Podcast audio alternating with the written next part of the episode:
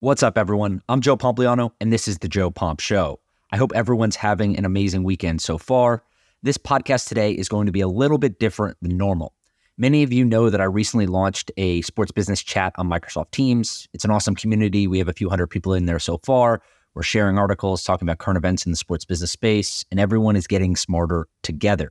But one of the things that I wanted to do with starting this chat was do uh, occasional Q&A episodes. So things where you guys could ask me questions and I can try to answer them in a mailbag style format on the podcast. I already get a bunch of these on email or DM or whatever it is, back to the newsletter responses. So I thought this could be one central location where we could do a little bit more of this. I don't know how often we're going to do this. It may be a one and done. It may be once a month. Maybe it's once a week. We'll see how it goes and we'll see how you guys enjoy it. So once the episode's over, just shoot me a message. Let me know if you did enjoy it. Let me know if you have other questions you'd like me to answer on the next one, and we'll have some fun with it.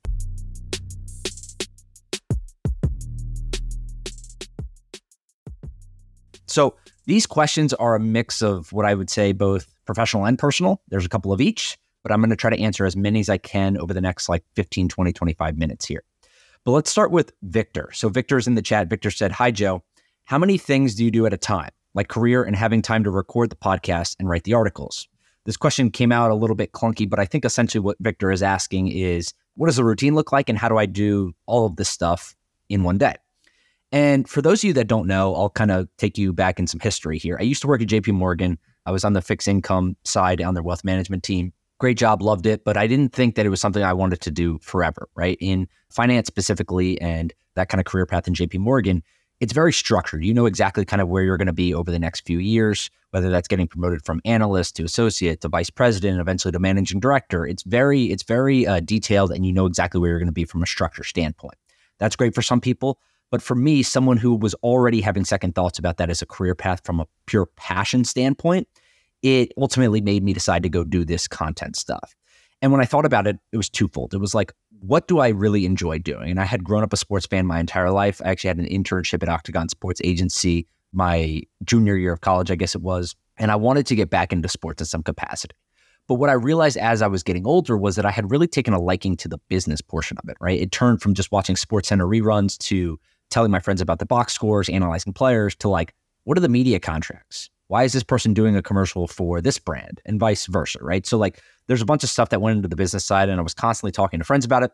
And I thought there was a huge white space to do it online with what we'll call like 21st century digital first platforms, podcast, newsletter, social media, and more. So that's what I did. And what's evolved off of that is this unique structure where I probably spend about 50% of my time, maybe 60% of my time doing the content and 40 to 50% of my time investing. And I'll break down what a typical day looks like. I wake up, I have a gym in my garage that I recently built. So over the last couple of weeks or couple of months, I've been working out. I work out at like 6, 6 30, 7 o'clock in the morning. I work out for 30, 45 minutes. I take my dog out, golden retriever named Ranger, best dog in the world. And I feed him, I shower, I get dressed, I go to work, right? So I'm kind of at the desk downstairs in my house by, we'll call it like eight o'clock. I then work throughout the day and it's a mix of both, right? So everything you see online that is content related, post on Twitter, post on LinkedIn, Instagram post, uh, videos, whatever it is. That all is part of the day for sure. And then the other part of the day is split up between a bunch of other stuff from the investing side, which is meeting with founders. I do quite a bit of advising to early stage startups. So these are kind of like friendly relationships, but also contractual obligations, things that I'm kind of like advising them on to do in the sports space specifically. Consulting goes along with that, certainly a, a decent bit of consulting as well. Obviously, there's a bunch of meetings throughout the day, meeting new people, taking calls with, you know, founders, like I said before, and a bunch of other people as well. I do a decent amount of speaking engagements as well. You guys will remember a few months ago, I went to Barcelona. I spoke at their conference beforehand, then interviewed the president of FC Barcelona afterwards. So some of this mixes kind of between the investing and the advising and the consulting side, but also with the content side as well. So Barcelona is a perfect example because I was able to get a decent bit of content out of that as well with the interview with Joan Laporta. So that's like a typical day. The beauty of this is that every day looks different, right? And it's something that I truly, truly, truly do enjoy doing. The feedback that I most often get is that people enjoy the content because they can tell I'm passionate about it. And that's not bullshit. I literally love this stuff. I do it all on my own time. I would do it even if I wasn't getting paid to do it from a content standpoint. So I think that is a huge differentiating factor. It's something that I know that I can be one of the best people in the world at. And that is ultimately why I decided to go all in on the content stuff and leave a relatively very safe job at JP Morgan, where you know you're going to be making good money for the rest of your life if you stay there and you perform well. So I kind of went into this thing blindfolded, but ultimately I'm very happy with how it's worked out. I actually had this conversation with my wife the other day. It's like, my life looks a lot different. One of the things that people don't realize, especially with content, is that it's a 24 7 job. It's absolutely 24 7, specifically in sports. If you think about sports, all the events in most cases take place at night. So it's nights and weekends. It's Monday night football. It's Thursday night football. It's basketball games at night. It's, you know, soccer matches overseas early in the mornings. It's obviously the weekends, college football is all Saturday, NFL is all Sunday. It is a full time job from a, a content capacity standpoint. So I think people need to be aware of that, specifically in sports, before they ever try to do anything from a content side. But the thing that I would say off of that is like, even though it's 24 7, I would not change anything about it, really, right? Like, sure, there's some instance where I'm like, okay, do I really want to go watch this game? I'm exhausted, whatever. Then I do that, right? Like, I don't think people expect people in sports to watch every single game of every single sport. That's just not a reality. I do a lot of reading throughout the day, right? So I'm subscribed to basically every service you could possibly imagine from obviously The Athletic to a bunch of other ones too. And I read a ton. I read a ton. I print out articles, I read them, I read them on my laptop. I have an iPad that I sometimes use late at night to go read as well. So I think that's a decent portion of it too. But the conversation that I had my, with my wife was like, even though that is unfortunate in some regards and difficult sometimes because maybe we want to go do something or we're tired or I don't want to go watch this game or whatever it is, right? It's nights and weekends. I wouldn't change any of it because I'm so much more happy in how my life looks today than it did even just a few years ago. And my life wasn't bad. Again, don't get me wrong. But the idea now that I can sit back and spend time at home, right? I have the flexibility to kind of work when I want, although I would argue that I work way more now than I did before.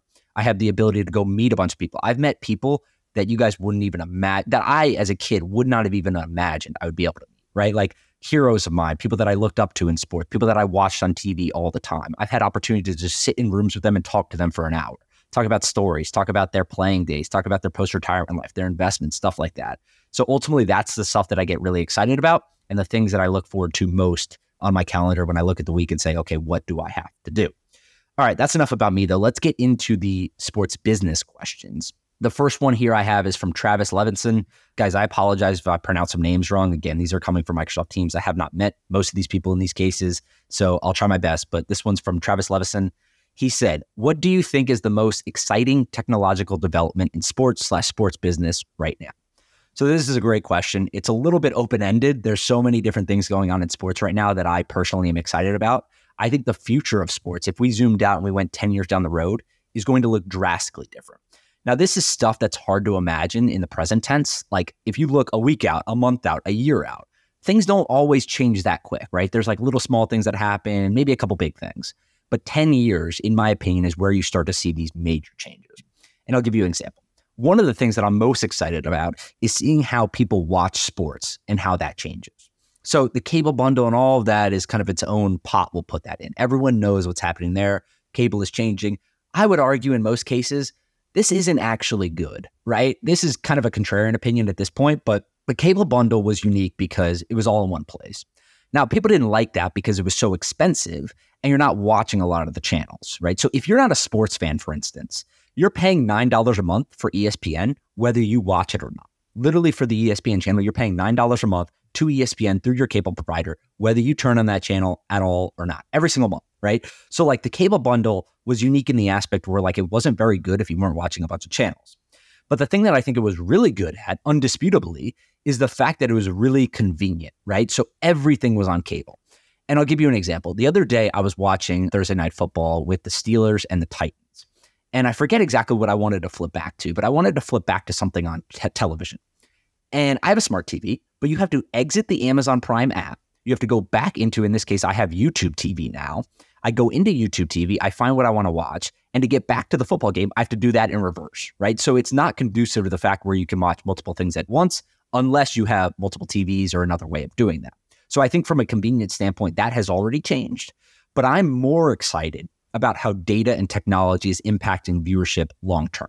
So another good example of this is what Amazon Prime is doing with their Prime Vision broadcast. Some of you have probably heard about me talk this on Twitter over the last few months. I think it's absolutely amazing what they're doing. Now, I think some things are going to have to change for people to want to watch in this vision long term.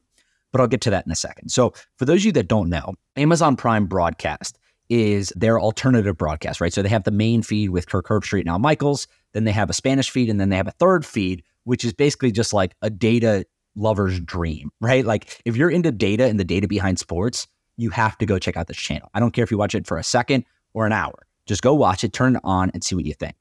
And the way that they're able to do this, so essentially what they're doing is they're gathering data. The NFL has producing this data for nearly almost a decade at this point. I think it was 2016 or 2017 is when they first started collecting next gen stats. And for those of you that don't know, the NFL is much more advanced than other leagues give them credit for. Everyone looks at tennis and they say, okay, we can decide if a ball is in and out within a second because of Hawkeye technology. They saw the soccer balls that were being used at the World Cup. They had to be charged before matches because they have technology within them where you can see if someone's offsides or not. There's optical cameras around the stadium, which helps with VAR and so forth. And like all these other leagues get credit for being technologically advanced. But I would argue that the NFL is right there. And I'll give you another example, which is they have these chips.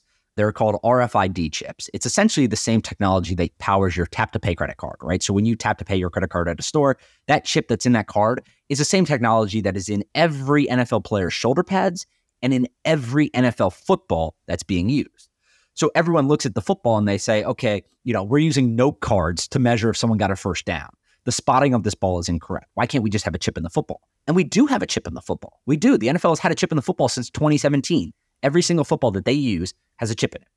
And there's a few different reasons why they can't use it or don't want to use it for spotting a ball. One would be that it really doesn't happen as often as many people think, but also it's really hard to determine if a player's elbow is down, if their knee is down, if some other part of their body is down, where that chip is at when that happens.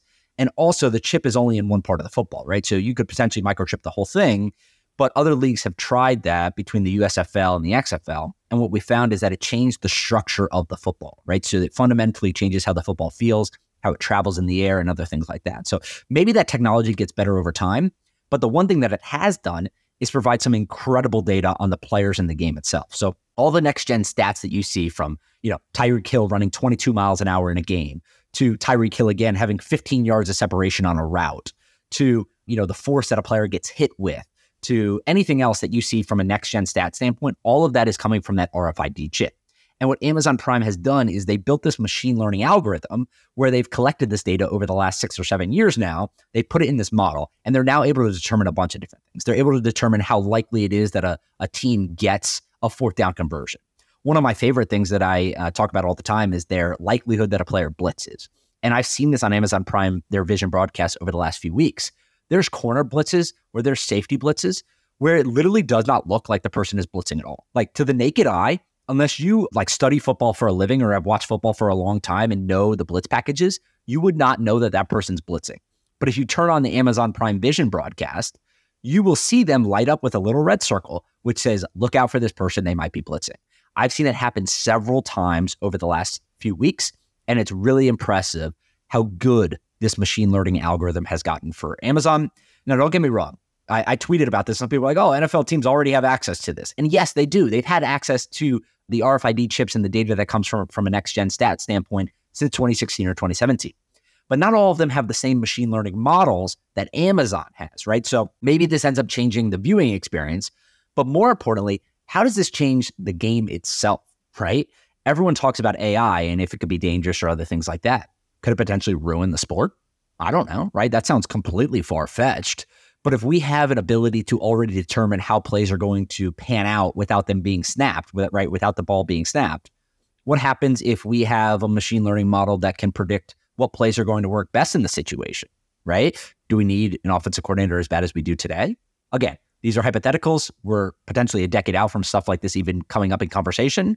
But I do think, as crazy as it sounds today, these are the things that we need to be looking at because it doesn't just apply to the NFL, it applies to basketball, right? If you go in the Phoenix Suns practice facility, I think it's the Phoenix Suns, a bunch of other college teams use it too. Their balls have to be charged, right? So the basketballs that they use for practice have to be charged. The players wear chips. I think most of them wear them in their shoes or they could wear them in their jersey when they're practicing. And what they do is they have data from everything, right? How much a player's exertion from a training standpoint during the day, how many shots they're getting up, the spin rate on the ball, how fast the ball is going through the air, the arc. Literally, there is more data being collected in sports today than ever in history. And the average sports fan who just turns on the game and watches their favorite team has absolutely no idea how much data is going into this. We're seeing NFL GMs, we're seeing baseball GMs. They're now being hired from MIT and Harvard and other places like that rather than people who have actually played the game, right? Because we know how important data is becoming in sports. And this is something that is going to change everything from how players are recruited to how teams are, are formed to how games are being broadcasted to how wins are constructed. All of that is going to change in the future with the idea that data is becoming more important. But let's move on to the next question. Another question would be from Jean Sebastian Lecomte. Jean said, would definitely be interested in hearing your insights on how leagues like NHL, MLS, and MLB could take an example from the NBA to tune into more pop culture and allow their players to express their personal brand more. This is a really interesting question. And to be honest, there's not like an amazing answer. Everyone thinks there's some silver bullet that the NBA and the NFL do much better from a marketing standpoint. You'll hear everyone say, you know, NHL markets their players like crap. MLB is declining. We just had the fourth consecutive low from a World Series viewership standpoint and the least viewed World Series of all time. Viewership has gone from like 45 million people watching the World Series in the 1970s, 1980s to I think it was like 9 million, 8 million this past year. So viewership has totally changed in Major League Baseball. And everyone says all the other leagues are marketing their stars much better. But the easiest way to explain this is that the leagues, I believe, the good leagues, the NBA, the NFL, compared to the NHL and MLS and MLB, the difference is simply that they promote the individuals. They promote the players, right? They don't promote the teams as much. Now, I think there's some instance of this where like they're already the Kings. They don't have to promote you know, the Kansas City Chiefs and the New York Jets and the New York Giants as much as they do the individual players like Patrick Mahomes. Now, the NHL, MLS, and MLB, MLB to a lesser extent, but I think are still trying to fight their way up and make sure everyone knows the teams, picks a team they want to follow. But I think what they're misunderstanding is that culture has changed and society has changed. If you look at the data, again, back to that, Morning Consult has done a bunch of studies on this. I've seen a bunch of data on this. How individuals today, we'll call it TikTok culture, for example they want to follow other people, not teams, not brands. And one of the examples that I always use is that if you're a football fan, maybe you're just a fan of Patrick Mahomes, right? I grew up, me personally, I grew up a fan of the New York Giants because although I grew up in North Carolina, my dad is from New Jersey. He grew up a Giants fan, and we watched Giants games all my childhood. Literally every Sunday, we would sit down, we would watch Giants games. And that still happens to some degree. But with social media today, the way that these athletes are creating their own brands on social media platforms like TikTok, Instagram, Twitter, YouTube, and more, these fans, these kids, now are growing to like players instead of teams, right? So when I grew up as a Giants fan because my dad watched the games, a young kid today may be a fan of Patrick Mahomes simply because he likes Patrick Mahomes and that's why he watches Chiefs games. He doesn't care about the Chiefs, right? A better example is probably LeBron James, right? If you're a fan of LeBron James, at one point, you were a fan of the Cleveland Cavaliers, then you were a fan of the Miami Heat, then you were back to the Cavs, now you're a fan of the Lakers, right? You have to follow all these different teams because he changes teams and your allegiance is to him, not necessarily an individual team. So that is something that I think has changed a lot over the last few years. And it's one of the things that the NBA and the NFL do really, really, really, really well. They promote the individuals. They promote Patrick Mahomes. They promote Tom Brady. They promote LeBron James. They promote all of the individuals rather than the teams themselves right? If you look at how the NFL or the NBA does their marketing today, sure, you'll see the team names because they own the rights to them. Obviously, having that marketing ability is powerful, but the athlete is front and center. Now, some people will say, okay, the NHL players have boring personalities. Maybe some of them do, but I guarantee you not all of them do, right? Sure, maybe your best player, Sidney Crosby, he's not the most entertaining guy. Are you going to really promote him? Maybe not. But there's a bunch of other guys in the NHL that have amazing personalities and should be at the forefront of the marketing campaign of the NHL. MLS, same thing. MLB, for sure. We always talk about the unwritten rules in baseball. There's a million different players that want to show their personality more, but aren't either allowed to or are scared to do that because of the response from fans, traditional baseball fans, or the league itself. So, if I had to explain it in just a couple words here, I think the most simple way to put it is that the best leagues, the NBA and the NFL, allow the player to be front and center rather than the team or the league, and vice versa the NHL, MLS, and MLB do the opposite, which is they promote the league and the team, and then the player is secondary. And it's kind of like you take one step back to take two steps forward, right? Although it may seem counterproductive to promote the player instead of your league or the team, you're actually helping yourself because those are the people that everyone wants to follow. That's the easiest way that I can think about it. And I think most people should probably be thinking about it that way too. Another question here is from Terrell Jones. He said, with Michigan scandal going on, do you think NFL scouts and executives will evaluate Michigan players harder? you know, I don't necessarily evaluate players again. I take more things from a sports business standpoint, but I don't necessarily believe that's probably true. I think in most cases, the NFL scouts probably have a process that they've adhered to for several years now, and they recruit and scout players mostly in the same way. And I think a good example of this is Aidan Hutchinson. Aidan Hutchinson was a top draft pick last year. He went into the year with the Detroit Lions and he had a great year. I mean, he had nine and a half sacks in his rookie year. He was second in the defensive rookie of the year voting. He has four and a half sacks already for this year. And the Lions are really, really, really, really good. But Aidan Hutchinson also dealt with the Connor Stalions scandal last year, right? So he was on that team where all these videos are popping up of Stalions saying, oh, here's what Ohio State's doing on a player, whatever it is, right? So if that was true, why wouldn't we compare his career to that? He's having a great start to his career. He's two years in. He's got a bunch of sacks. He's got over, you know, 13, 14 sacks at this point, second in the year in defensive ranking last year for rookies. He's done a great job. Now, look, that doesn't mean that they're not going to look at some of these things a little bit more differently, but it's pretty obvious in most cases if a player knows when a play is coming. And the thing I always harp on is like Deion Sanders had a great quote whether you love Deion or you hate Deion, he said, I could give them the playbook. They still got to stop it. Right. And that's very true. I grew up playing uh, football in high school, and many of you probably did too, whether it was in high school or college or even the NFL. You could know the play that's coming, right? And if you're just better than the other team, if you're physically better than the other team, you can still win. Obviously, it changes things if you know the play is coming. It gives you an advantage to some degree. But there's some players where that really just doesn't matter for. And that's Aidan Hutchinson. It's other players like that. So maybe they'll look at players a little bit harder. But ultimately, I don't think this is going to have a huge impact on Michigan players themselves and the culture of college football. I do think, as you guys heard in last week's podcast, that some things are going to change from a technology standpoint. But again, I don't think that ultimately it's going to have too much of an impact on the individual players themselves because they really didn't do anything wrong, right? If you're sitting on the field, the NCAA doesn't want to punish you because one of your assistant coaches may have went rogue, or maybe a couple of the other coaches know too, including the head coach. But however it had to be, you know, come about, the players didn't go do this. They're not going to games. They're not paying money to go to games and scout them and do all this other stuff. They shouldn't be punished. And I don't think the NFL scouts are going to punish them either. Next question is from Bill Becker. He said, Hey, Joe, my question is concerning streaming apps. Why are they geo fenced? If someone in Arizona wanted to subscribe to a streaming app in Florida to watch Heat games, you can't. Would seem that the broadcasters would welcome the extra money. So I think this one is actually pretty straightforward. There's a lot of nuance that goes into this, but again, the easiest way to explain something like geofencing in watching sports games and streaming apps is that it's blackout restrictions. So the leagues go out and they sell their rights on a national level and a local level, and then they create other packages like an NFL Sunday ticket or something like that, right? So these networks and these companies are paying a tremendous amount of money for the rights to these games.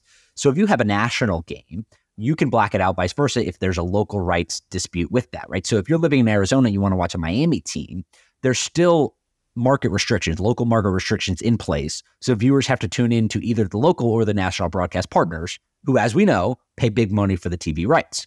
If you want to look at the Utah Jazz and Phoenix Suns, for example, they were unique in this offseason. We all know what's happening with the RSNs, the regional sports networks. They're declining. The Phoenix Suns got a lot of credit, and I gave them a lot of credit too because it is cool. It's it's something that they should be applauded for. They gave out TV antennas, right? So not only did they make their games free to air over the broadcast, which made their audience tremendously bigger. They added like a few million people that could watch their games now versus who had access to the RSN. But the dirty little secret about that is that they really didn't have an option, right? Like the RSN wasn't going to be able to make payment. They're going bankrupt. They had already missed a payment. So what are you going to go do? The best thing to do is spin that from a PR perspective and make it like, oh, we're giving everyone the games for free. Great, cool, awesome. But you really didn't have any other option. But I would use them as an example, the Phoenix Suns and the Utah Jazz, because they both did that, right? They both are now allowing games to stream over their TV network for free from an antenna standpoint. But the reason they're able to do this is because one, now they have the rights to their own games but it's important because you still have to be inside local distribution areas to get access to their streaming services, right? Whether it's Jazz Plus or Suns Live, plus the ability to watch over the air broadcast, right? So you still have to live in those areas, whether that's in the Utah area or the Phoenix area, to be able to have access to those games. It's the same for the Miami Heat. It's the same for the New York Yankees. It's the same for the LA Lakers. There's national, there's local, and there's a bunch of other ways to cut up the broadcast too. There's blackout restrictions because of that, because these companies are paying so much money to broadcast the rights to this game. All right, next question is from Darsh. Darsh said, focusing on the ongoing Cricket World Cup, what are the consequences of the Olympics, including cricket officially in the 2028 Olympics? I don't think there's any consequences. I think being included in the Olympics is great. It's obviously going to be a T20 version of cricket, which, as cricket fans know, is different. But as people who don't watch cricket should know, it's a different variety of the game. It's a shorter version of the game. And it's a game that is much more similar to baseball in some regard, right? It just takes a few hours. You can play it in one day and people are able to tune in. This is something that is trying to get upstarted with Major League Cricket here in the United States. The CEO of Microsoft is one of the biggest investors in that business, and they're trying to bring it here to the United States. Now, cricket and baseball used to be very similar, right? But then they kind of split out. Baseball went to the Western world, cricket stayed over in India and places like that. And what we've seen is that cricket is tremendously popular in those parts of the world, and baseball is declining in popularity in these portions of the world. When I'm, you know, I'm speaking of the Western world and cricket is going to be in the Olympics. People take the Olympics for granted. I think the Olympics have certainly lost a little bit of its luster and it's changed a few over the years.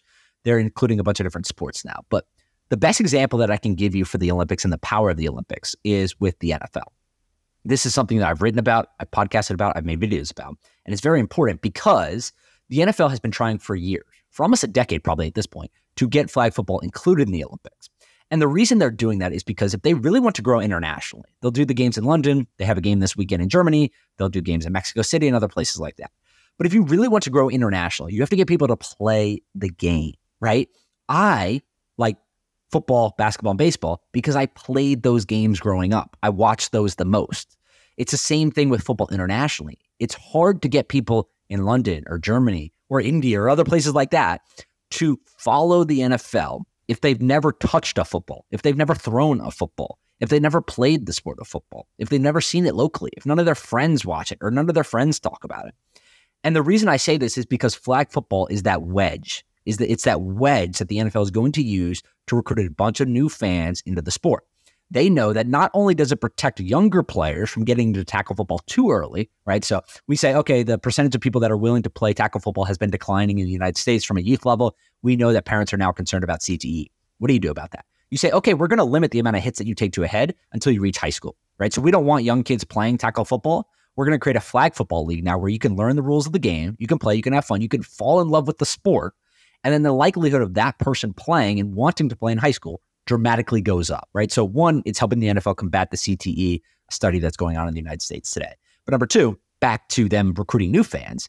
To be included in the Olympics, I forget off the top of my head, but I think you have to be played in like 70, 75 countries or something like that. And there has to be an equal number of people in like different regions playing the game, right? So to be included, the NFL has spent a decade and, and potentially, you know, certainly millions of dollars, maybe tens or hundreds of millions of dollars at this point to build up this infrastructure of flag football across the world, right? So it's certainly popular here in the US, in the US, but they've been doing it everywhere. And the reason for that is because if you're able to make it an Olympic sport, now you're drastically opening up the wedge of people that are going to be playing flag football. And it does the exact same thing that it does here in the United States, which is get people interested in the sport from a young age because they say, I can go to the Olympics. I can play this game here domestically in my own country. And if I'm one of the best players in my own country, I can compete in the Olympics the Olympics still holds that value for a lot of young kids throughout the world. And I think the same thing is true with cricket. Bringing cricket on the global stage to people who may not be familiar with the game or watch the game. I've watched a few cricket games in my lifetime, especially over the last few years. I've watched more than I have in the past. And I think it's an awesome game. I think if people watched it, they would really enjoy it. And the Olympics has the ability to do that. So that's where I would leave that at. Next question Mitchell Cohen. Mitchell Cohen says, with NIL now in place, what would be your advice to top tier college athletes on how to approach brand deals, treating themselves now as business? Now, look, I don't want to give financial advice to anyone. I don't want to tell you how to go get deals, how to invest your money, how to build your brand, or anything like that. But I do think the last point of that is particularly important, which is building your brand. The thing that I most commonly talk to athletes about is most of them have regrets about not doing enough to build their brand while they were still active right? So there's a very short period of time. If you talk about the NFL, that's like three and a half year average career. It's a little bit longer for baseball and other sports like that, but let's call it, you know, five to seven years you have at a high level to command attention from a fan base. That's all you have to go build your brand. When you leave, if you're not an especially good player, I hate to say it, but no one's going to care. No one's going to care about you, right? The fans automatically lose interest when you're not playing for the team anymore. Now, if you contribute a lot, if you won championships, that can change a little bit for sure.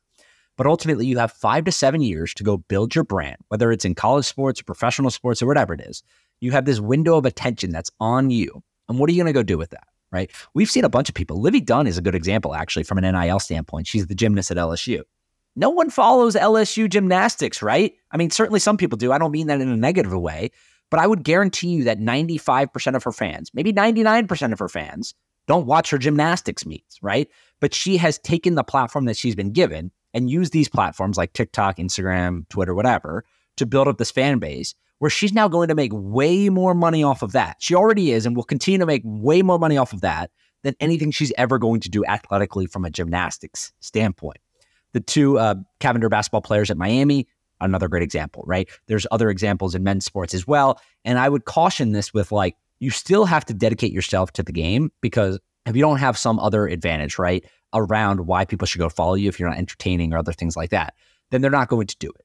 If you are a good athlete, one of the best quotes I actually ever heard about this, I believe it was from Kobe Bryant. He said something along the lines of like, none of that shit mattered to me at first because I was just trying to get championships and my next contract, right? Like there's some quote around that. I'm, I'm certainly misquoting it, but essentially what he was saying was like, if you're if you're destined to be a very good athlete and you're on the cusp of making it professional, like obviously you should focus on becoming the best athlete you could possibly become.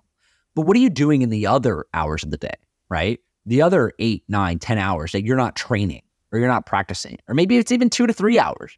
You could certainly do something. You could offer an opinion there's a bunch of golfers on Twitter right now that I'm really enjoying because they're just offering their opinion and breaking down exactly what happens on tour, what they're seeing players struggle with. They're breaking down how uh, sponsorship deals work. And this is stuff that fans love, right? And it's things that get you committed to the player, whether they perform well or not. They're building this audience because they have this attention. I think college players can do the exact same thing. NIL has obviously opened the door for them to go make money. But from an ability to build an audience, that is incredibly more important than a ten thousand or a twenty thousand or a thirty thousand or a forty thousand or a fifty thousand dollar NIL deal is in college. That's a lot of money. I 100% understand that. Some players come from nothing; they need that money, and it's great for them and their family.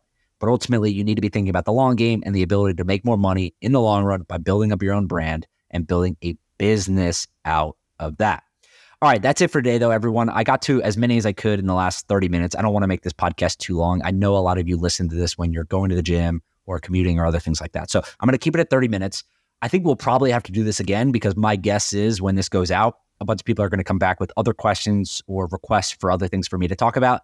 That's great. I would love to do it. Make sure you subscribe to the Microsoft Teams group. There's a link in the bottom of the podcast description where you'll be able to see it. You can go in there. If you have other questions that you would like me to answer, shoot them to me in there. I'm happy to answer some of them over text and stuff like that as well. Other than that, I hope everyone has a great day. I hope everyone enjoys the Sunday morning game in Germany if you're going to be watching between the Chiefs and the Dolphins. It's going to be awesome. It's really cool to see how much of those fans have adapted to football and how much they really enjoy it. Outside of that, I hope everyone has a great weekend. Enjoy time with your family and friends. I know I will be for sure. And we'll talk on Tuesday of next week.